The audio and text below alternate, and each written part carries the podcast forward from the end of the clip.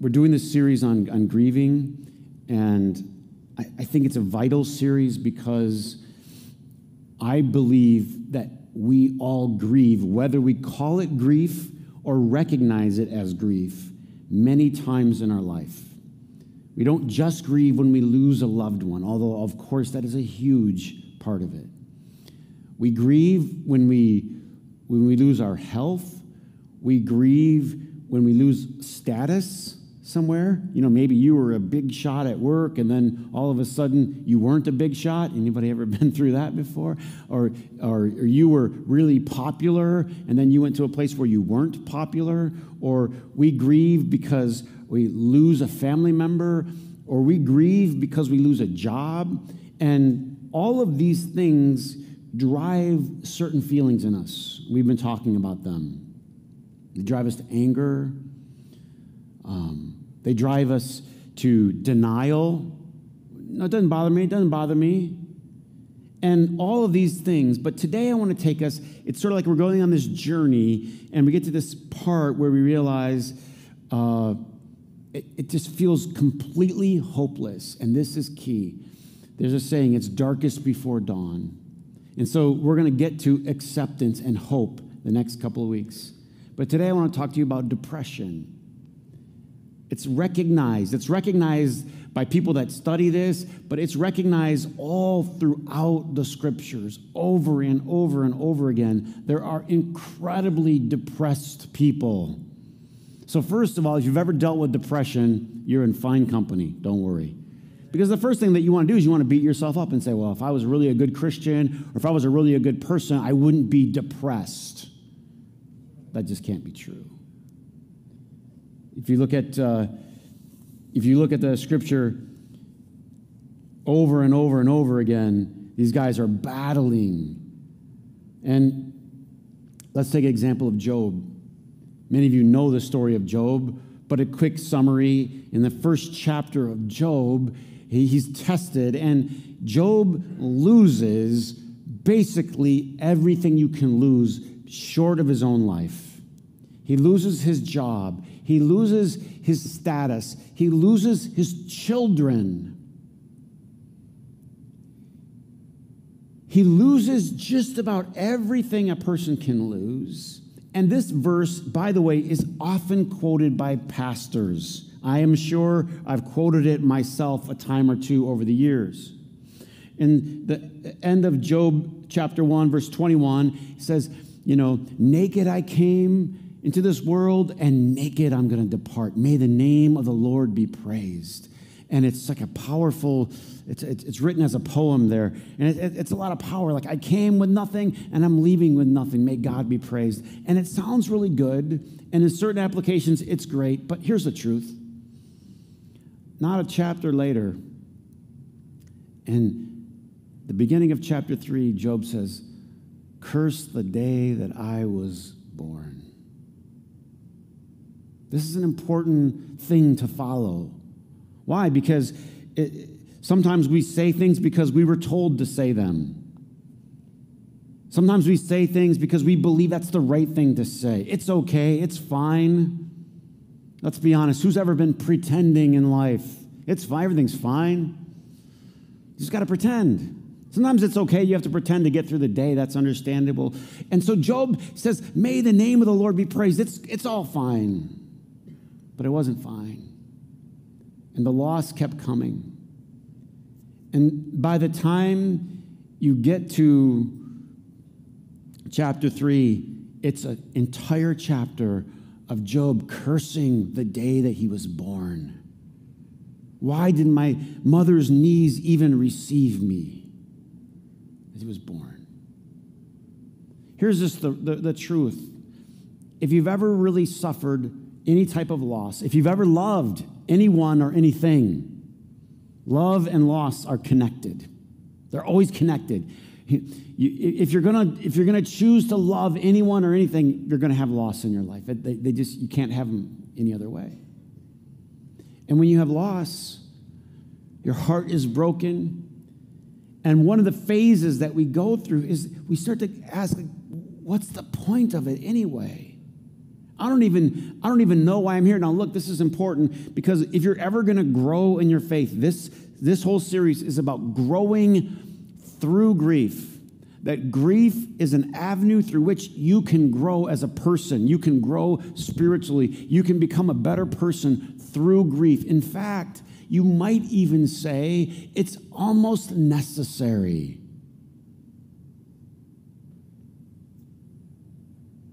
What do we call someone that's never, ever lost anything? That's gotten everything they ever wanted in life, that everything's always gone their way in life. What do we call that person? We're always talking about somebody else, of course, but what do we call them? A spoiled brat.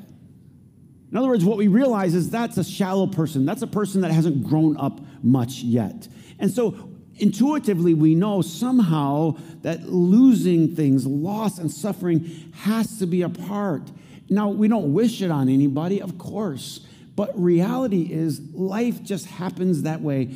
And instead of looking at grief as something to avoid and to be afraid of, we need to, as Jesus said, blessed are those who mourn, happy, satisfied deeply are those who mourn. In other words, there's something in it. Something in it. Interesting little part of the book of Ezekiel. In the second chapter, about the ninth verse, um, they come to Ezekiel, and there's this scroll. And on the scroll is written um, all kinds of suffering and woe and lament, loss, pain, grief, suffering. And he's told, take the scroll and eat it. Now, what is that? It's this metaphor of take that in. What we want to do when we see suffering, loss, and grief, we want to what? Avoid it, push it away. I'm fine, everything's okay. You push it away. You turn the chapter in Ezekiel, when he eats it, it says it was sweet to his mouth. What does that mean?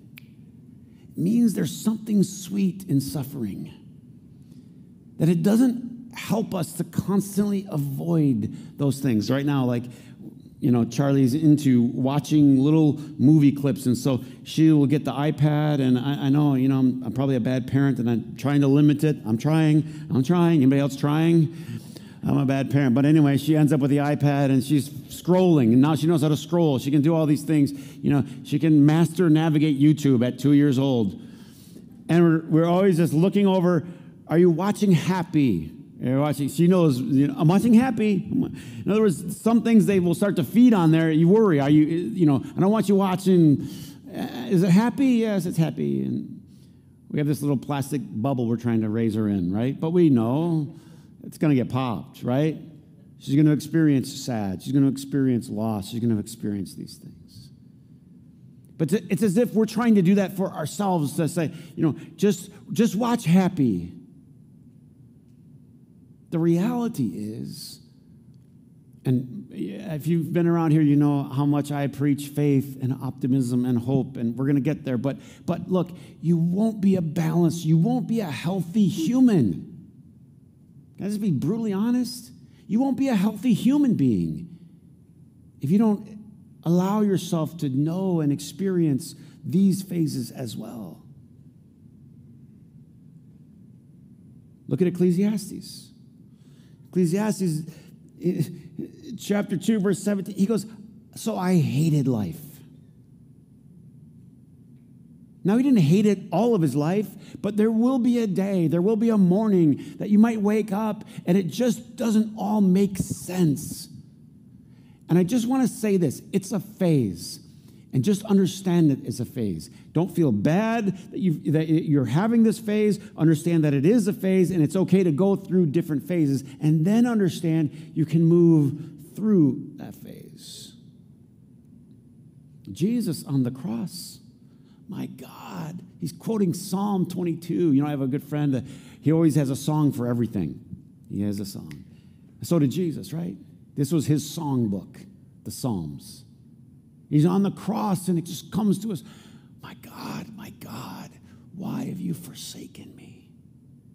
That's what it's like to be depressed, is to be, feel like God's completely forsaken you. Isn't it good to know that Jesus himself felt the feelings that you feel? Let's be honest. Sometimes we just don't feel good. And you have to go through life and you go to church or you go to work or you have to be with the family and sometimes you just have to put on the face, you know. Sometimes you have to get through it. I get that. But the reality is deep down, sometimes this is exactly how you feel. God, why have you forsaken me? The depression. But you know what? There is a teacher there. There's something sweet in that scroll that if you just let it sit for a minute. Remember the first time you ever had coffee? Remember? Oh. Who here is addicted? I'll just put both of them. Who's addicted to coffee? Look how far you've come. So bitter. You couldn't do it. You couldn't do it. Huh? I remember when I was young, I was with our, our church group when I was a teenager. We went on a, we did a couple different mission trips when I was a teenager. And I remember we, by, by a weird circumstance, I ended up in, uh, in Luxembourg, you know, and they messed up the tickets, and so I, I was one of the kind of the student leaders, and so I got sent ahead, and I'm with a couple of friends, and we're just waiting for the rest of the group to get there. And like, what do you do when you're teenagers in Luxembourg? And so we go and we sit at a little cafe, and I brought the menu, and they said espresso, and I thought, oh, that sounds fancy. You know what I mean? And growing up in Flint, I know all about fancy, right? So I had no idea what it was, but I thought, give me one of those. And I remember when they put it down there, and I thought, that's mud. I tasted it and it was so disgusting. Never had coffee before then, right? I, you don't start with espresso. How many know? You know what you start with? You go to 7 Eleven, you get one of those vanilla things. It's not really any coffee in it, it's ca- vanilla cappuccino things. Huh? That's the starter grieving, right? That's where you start. You, you work your way. But this is the truth. We avoid it's bitter. We avoid bitterness. And the reality is, there's something sweet there. Suffering, listen carefully, please, will open up your heart in a way that nothing else will open up your heart. You can go through life and shut down your heart. You can do it. You focus on work, you focus on numbers, you focus on proving things, you focus on fights with other people, and you can shut down your heart. You can stop growing. You can learn a lot of things and still stop growing. How many know what I'm talking about? Because this has to open for you to grow. And you know what happens when you lose? And everybody loses at some point in their life. Your heart starts to open up. You'll feel it. You will feel if any of you've ever loved somebody and you've lost them, you feel something in your chest. How is that? By the way, if you don't believe in God, this is unbelievable. How do you talk about that? How do you prove that? How do you deal with that? Who cares? This is just another chunk of flesh over here. And this chunk of flesh is no longer going to walk around. No, no, no. It just like rips something down in here. Who can explain the tearing? Does anybody know what I'm talking about? Where you could feel something physical inside of your chest when you've lost someone. Physical. Something's opening. There's an opening in grief. If you will allow it. Depression can feel like there's no reason to go forward. Why? Because you loved that person or you loved that thing or who you were so much. You, you see Peter fighting to the very end. When Jesus is arrested, they're in the garden. Remember, Jesus is even praying, No.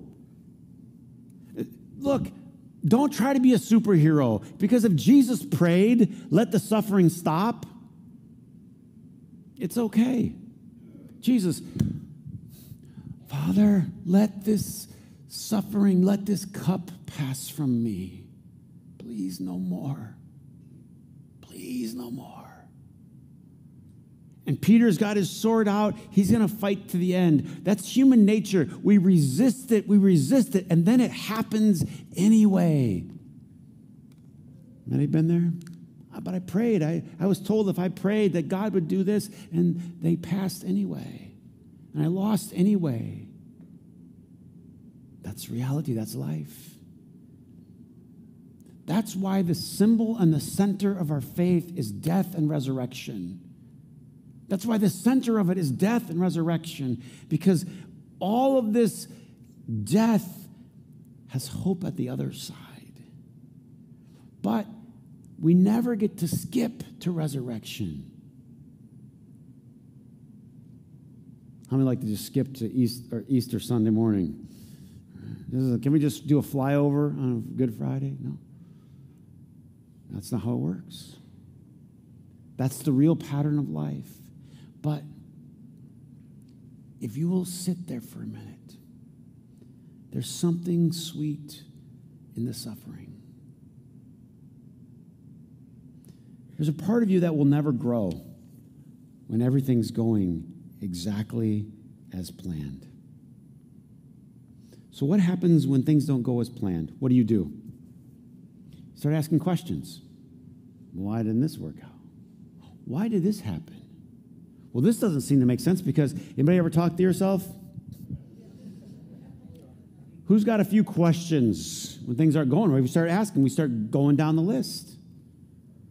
And what happens in Ezekiel is he just starts asking questions. And how many know you start getting in trouble when you start asking too many questions?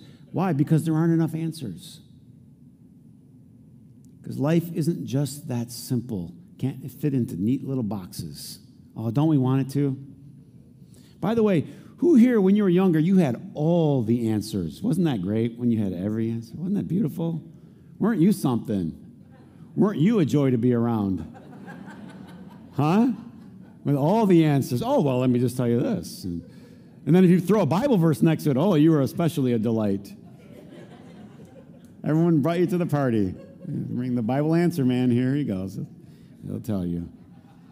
And you start to realize wait, wait, wait, wait. It's a little more complicated than that. There's some stuff here that I can't put together. And it feels like the word we would use is darkness. And that's right on the edge of faith. See? We walk by faith, not by sight. Isn't that funny that people of faith have tried to be the people that have all the answers? But the idea of faith is I don't have all the answers, but I have faith. God deliver us from having all the answers. And God bless us with faith. Because when you get to the darkest day, the, the, the I'd call them some of the maybe the great saints, called this the dark night of the soul. It was when the real breakthrough came. Maybe you have, maybe you haven't, but some of you will know what I'm talking about. Dark night of the soul. When a breakthrough came. When you had to let go of a certain thing, a way that you thought about life, a way that you thought about God, a way that you thought about yourself. Oh, you remember being so impressed with yourself? Remember those days? or, or are you still there? I don't, I don't, I don't want to offend you. But, oh, right? Just, oh man, am I the stuff? You know? And it's all good when you're growing. That's all good. No, that's good. That's healthy. Isn't that right? Like I bought Charlie a little mirror and I, I found in this old dumpy thing and it was like, had a little point on like a little church, old church, well, not this church, but another church window. And, and it says, and I was like, oh, that's, and I cleaned it all up and I put it in Charlie's room because every day she likes to be a princess and she likes to impress herself with herself. and that's how we all grow up. But then something has to happen. This is big. And that has to die. And then you, you, you, your old persona, the old you, what Paul called the old man, Paul was always talking about this tension between the old man and the new. That one had to go.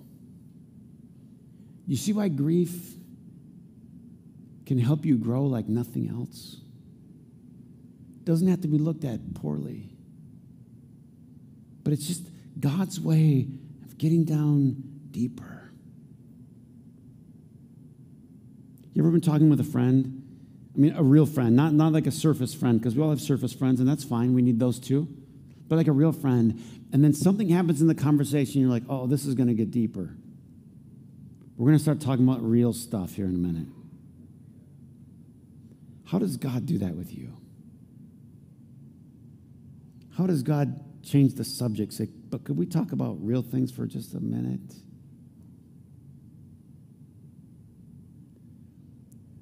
Oftentimes, it's loss. And then, we'll get there next week. Right before dawn, it's darkest. And then you see that first ray of sunshine. And you like, Lamentations. Your mercies are new every morning. Great is your faithfulness. You see that little ray of sunshine, you're like, no, no, no, this isn't over. This isn't over. Next week, we'll get there.